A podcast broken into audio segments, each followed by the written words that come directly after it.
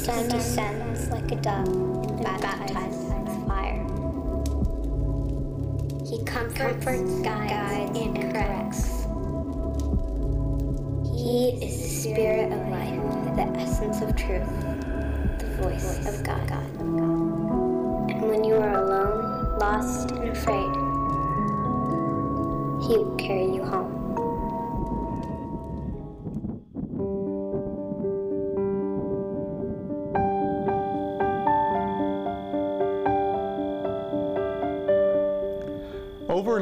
Again, the Bible mentions the Holy Spirit or the Holy Ghost.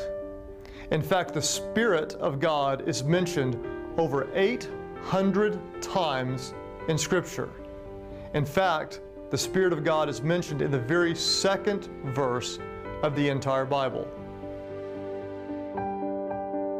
Genesis chapter 1, verse 2 says, Now the earth was formless and empty darkness was over the surface of the deep, and the Spirit of God was hovering over the waters.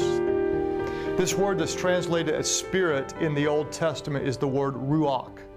Very literally, it means a wind or a breath, but not a normal breath. It means a violent exhalation, a blast of breath. The Holy Spirit comes with power.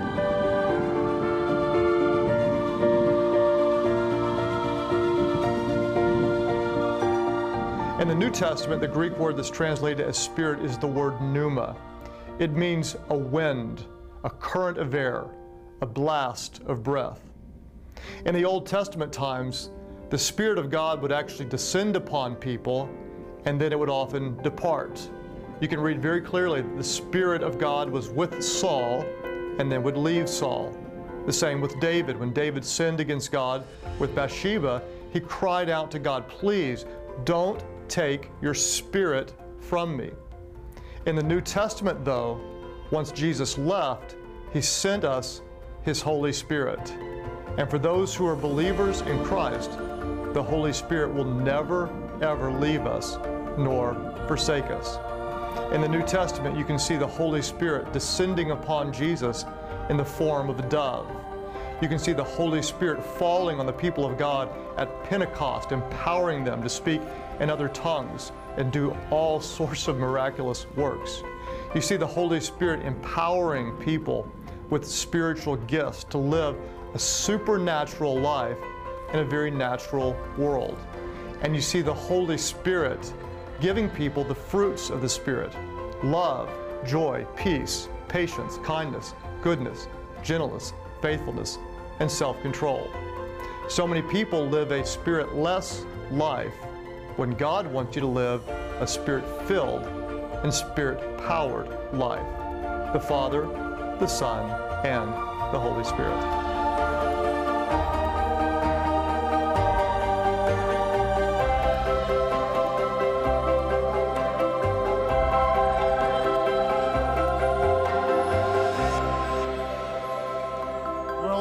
Bibles today, let's open them up to John in the New Testament, John chapter 14. Today, we're starting the new series called The Ghost as we look at the Holy Ghost or the Holy Spirit.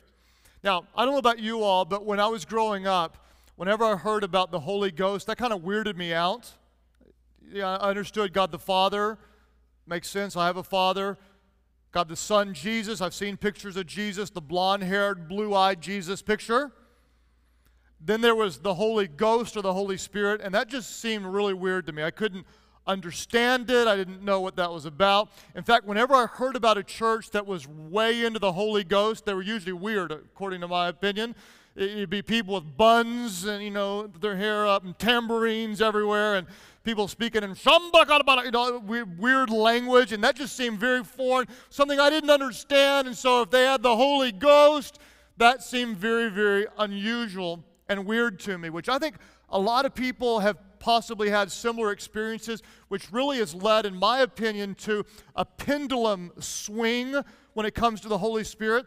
In all sorts of ministries, there would be some where the pendulum swings to what I would call an overemphasis, and other places there would be what I would call a gross under emphasis. When it comes to the Holy Ghost, there are some that would actually overemphasize the Holy Ghost. Everything is the Holy Ghost, the Holy Holy Ghost, come, Holy Ghost, Holy Ghost, Holy Ghost. And if something odd happens, like maybe just a Bible would fall off a ledge, they might say, I bind you, demon of Bible falling Holy Ghost, get those demons out of here. And there's just a there's an overemphasis, everything, everything, everything, Holy Ghost.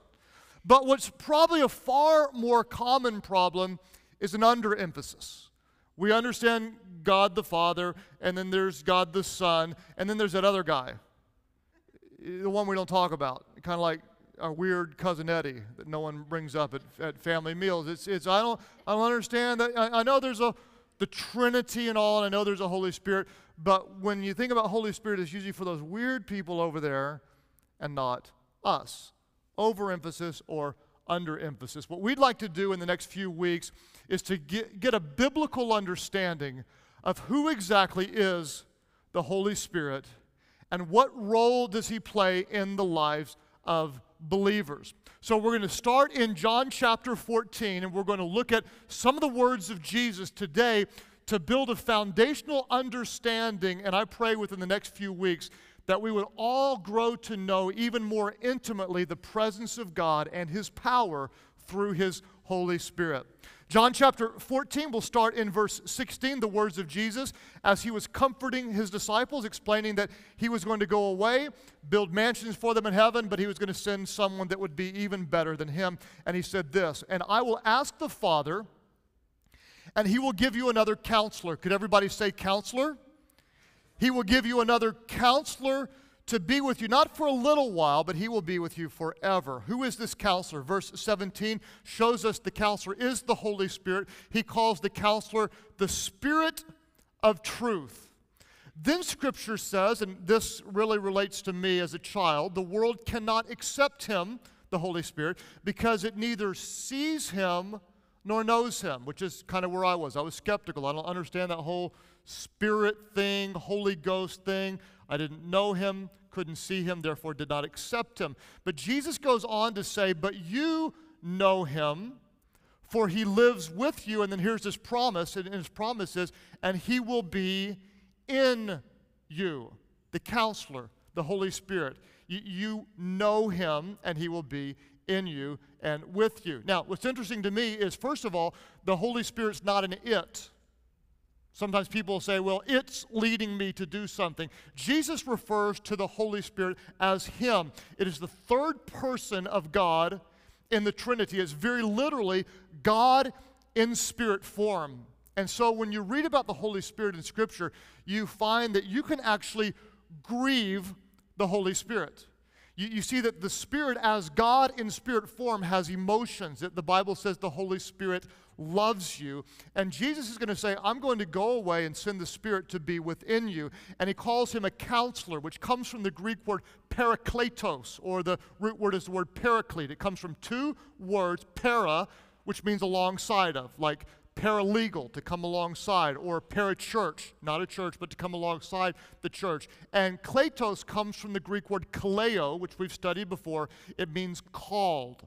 Very literally, the Paraclete, the Holy Spirit, is the one who is called alongside of or to be inside of the believer in Jesus. Who is the Parakletos? If you're looking in your notes, very literally, this word can be translated as an intercessor.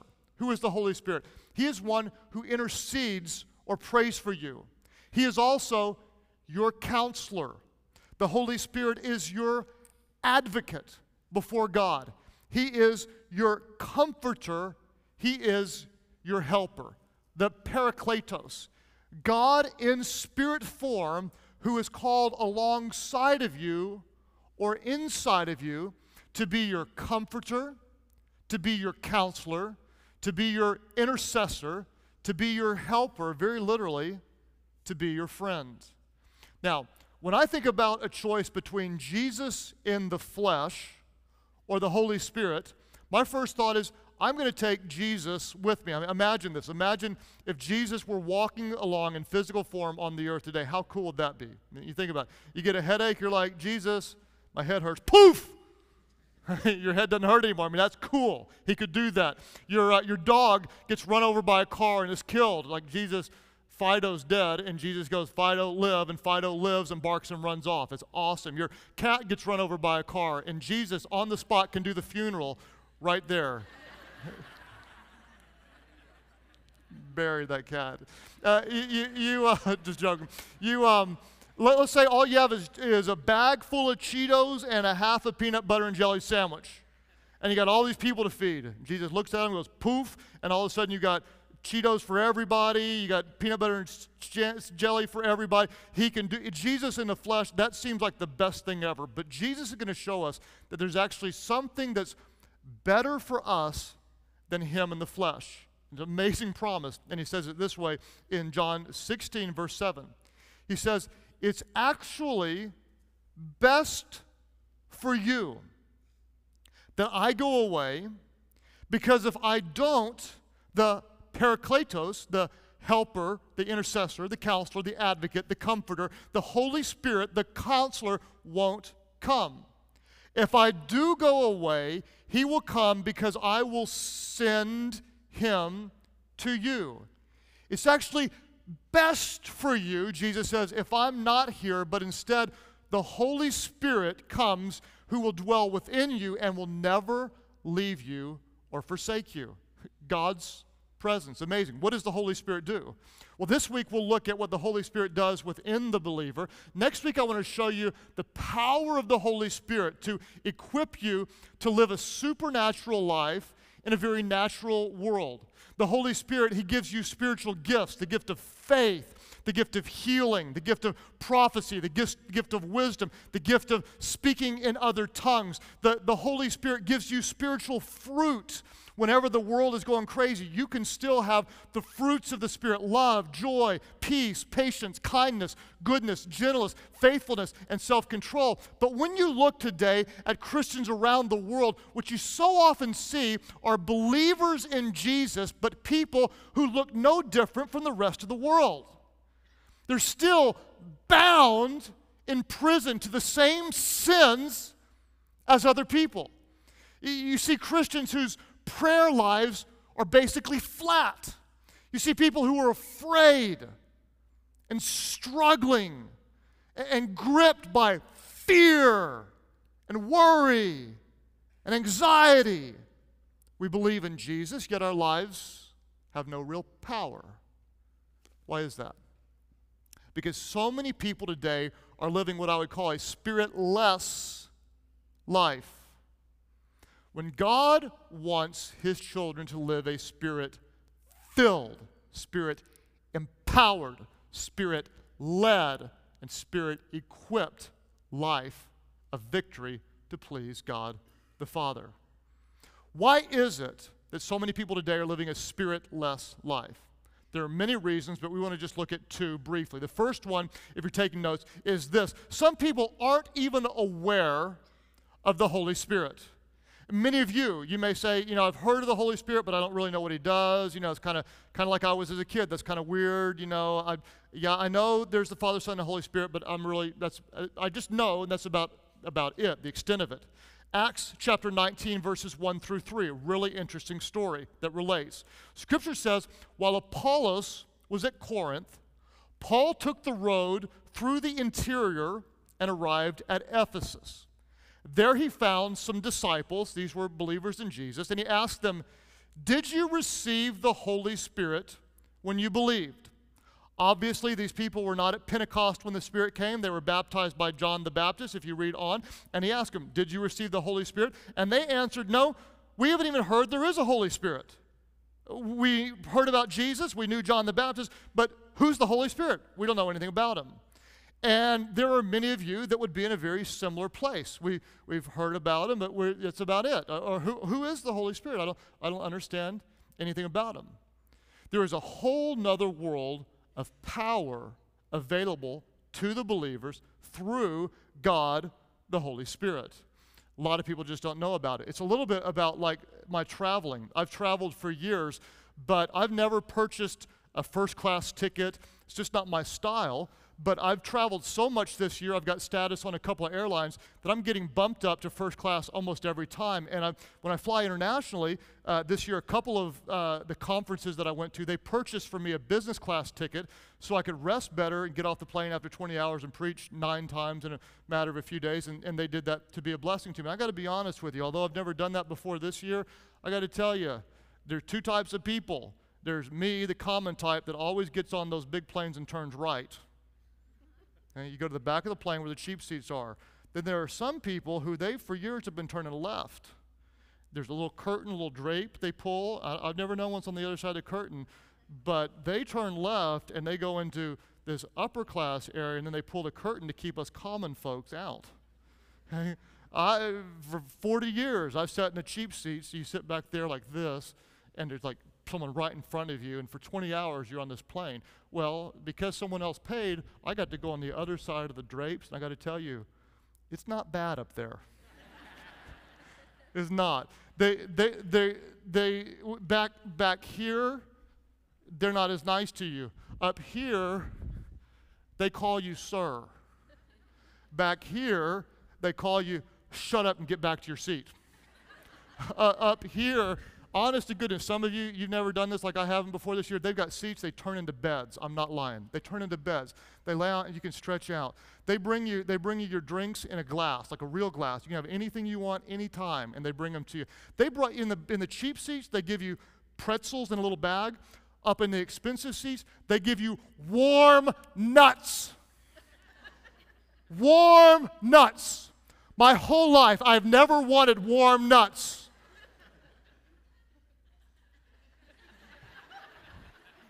And I stand by that comment until I die. I promise you, I stand by that comment. I've never thought about microwaving nuts. And they, I feel like I'm in an awkward moment right now. Let's get this.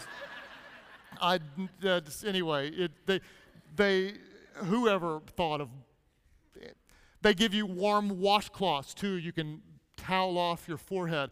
They give you in on the other side of the drapes. They on one flight I got pajamas honest to goodness. And they gave me little booties for my feet. Booties, little booties for my feet, so they'll be comfortable while I'm laying down in this bed. Eh, you get off, and they've got these little um, lounges. I never knew that. I'd walk right by these lounges have been there forever. I never knew it. I went in. I was in one in London. Honest to goodness, I went in this lounge, and they give you free haircuts and massages. I'm not lying. I, some of you think I'm lying. I'm not lying. Little person did this to my shoulder for 10 minutes for free. On the other side of the curtain, there's a life I knew nothing of. Christians all over the world, they're going through life without this power, without this victory, without this strength.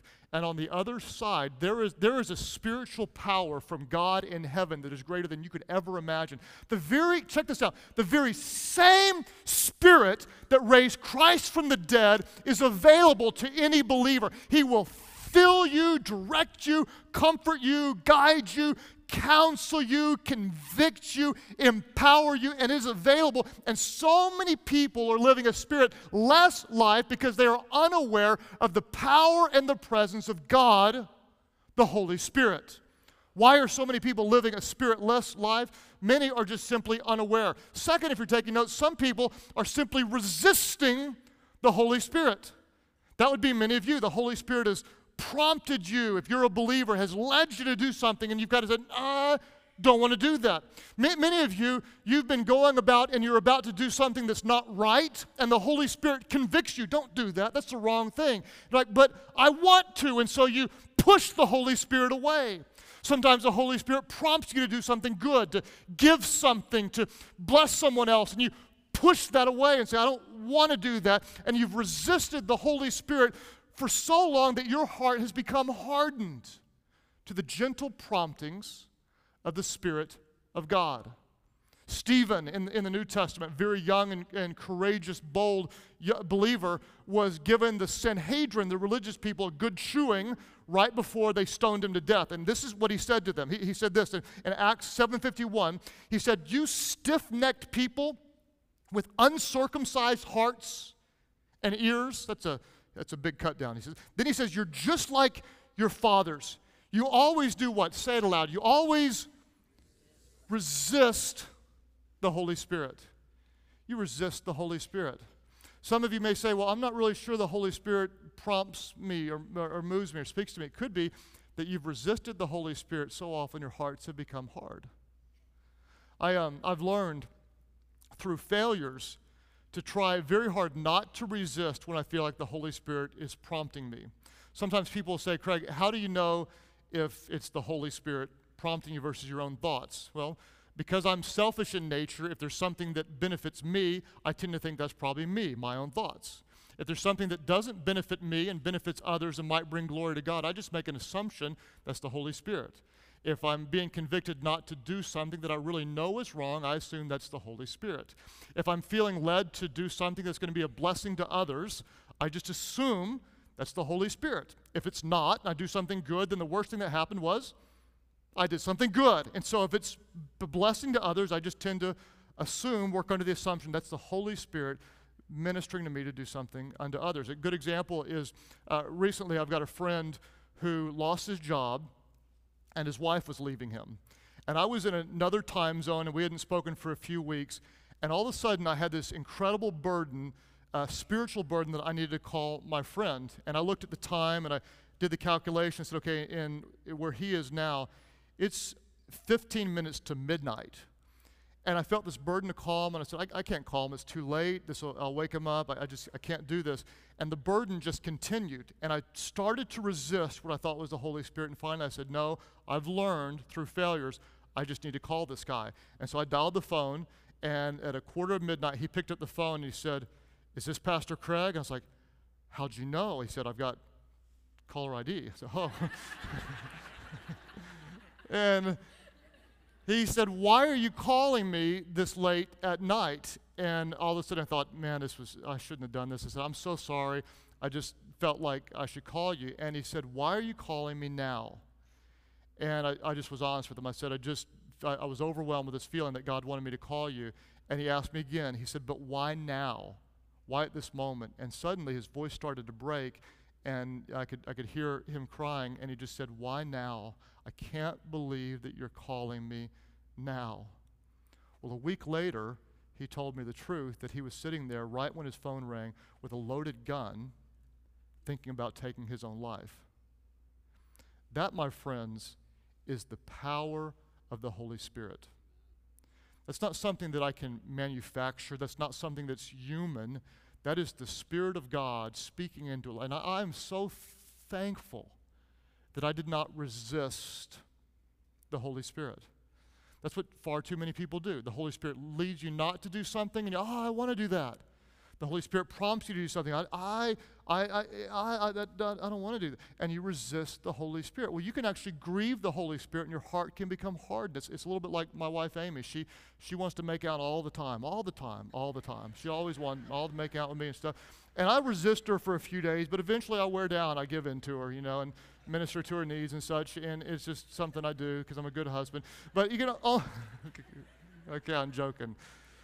I'm just, but imagine, if you would, that, that she's always doing that, and I always, always, always resist her. After a while, she's not going to push herself on me, and the Holy Spirit is a gentleman. He will not push himself on you. If you resist him long enough, your heart might grow so hard that you don't recognize the promptings of the Spirit of God.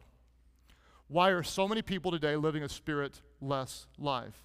Some aren't aware, others have become very skilled at resisting the Holy Spirit.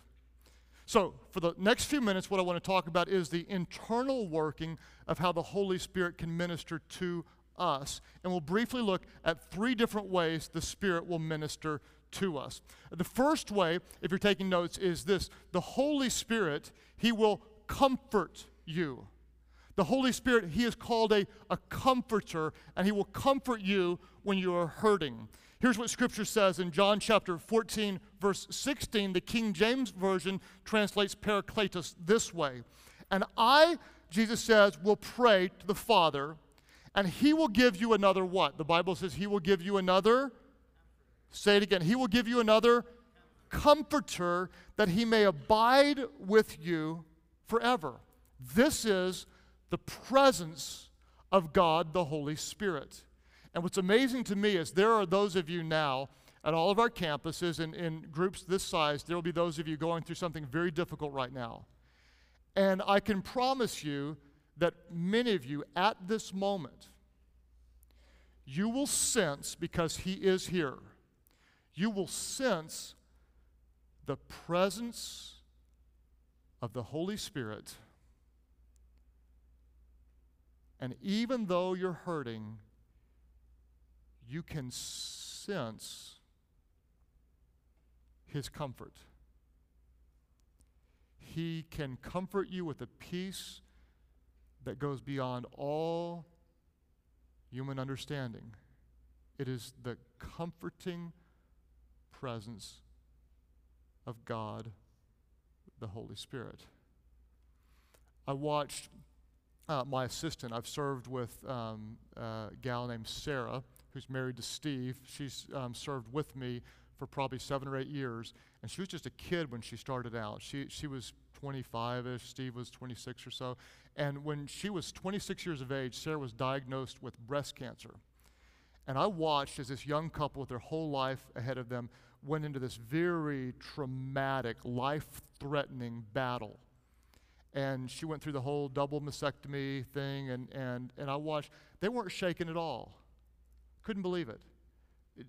They, they weren't shaken at all. When it was all over, I asked them, Tell me, how did you go through this without, you, showed no visible signs of struggling? They said, Well, we actually never really did struggle. It was weird. They said, We just put scriptures up all over our house and we, we just listened to worship music. And, and, and they said, The Holy Spirit just comforted us every single day.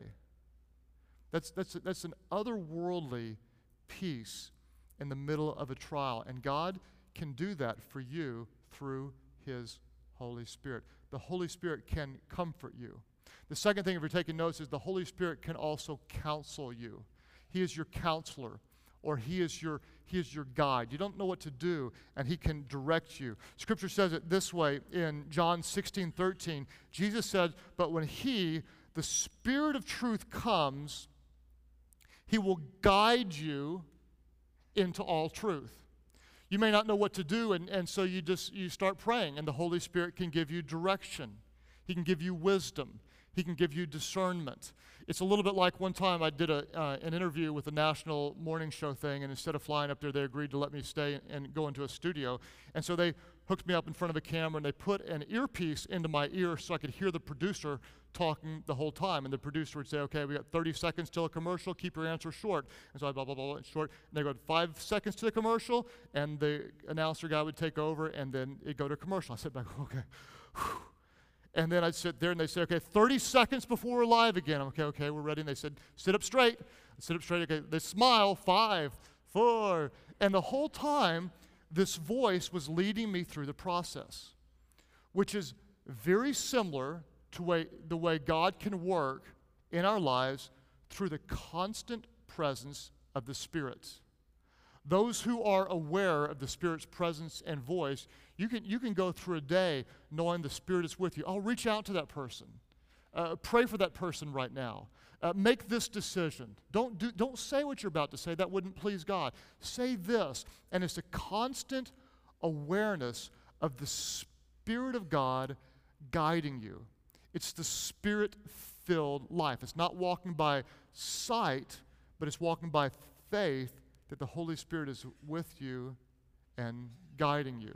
He, he's your counselor. I love this picture in Isaiah uh, chapter 30, verse 21, which says this Whether you turn to the right or to the left, your ears will hear a voice behind you saying, This is the way, walk in it. The voice of the Spirit. He will comfort you, He will counsel you. And the third thing is, He will convict you. He will convict you. John 16, 8. When the Spirit comes, He will convict the world of guilt in regard to sin and righteousness and judgment. In fact, even today, there are those of you, you're being convicted by the Spirit of God. There may be something in your life that's not as it should be, and, and, all of a sudden you're feeling this sense of I shouldn't do that. I haven't even mentioned what it is, but you're convicted. Why? That's the presence of the Holy Spirit convicting you. There, there, are others of you that, that you're being drawn to God right now and you don't know why. Maybe you're not even a church person or a, a Bible guy, but you're, you're just you're, you're drawn to God right now. That is the Holy Spirit convicting you of your need for God.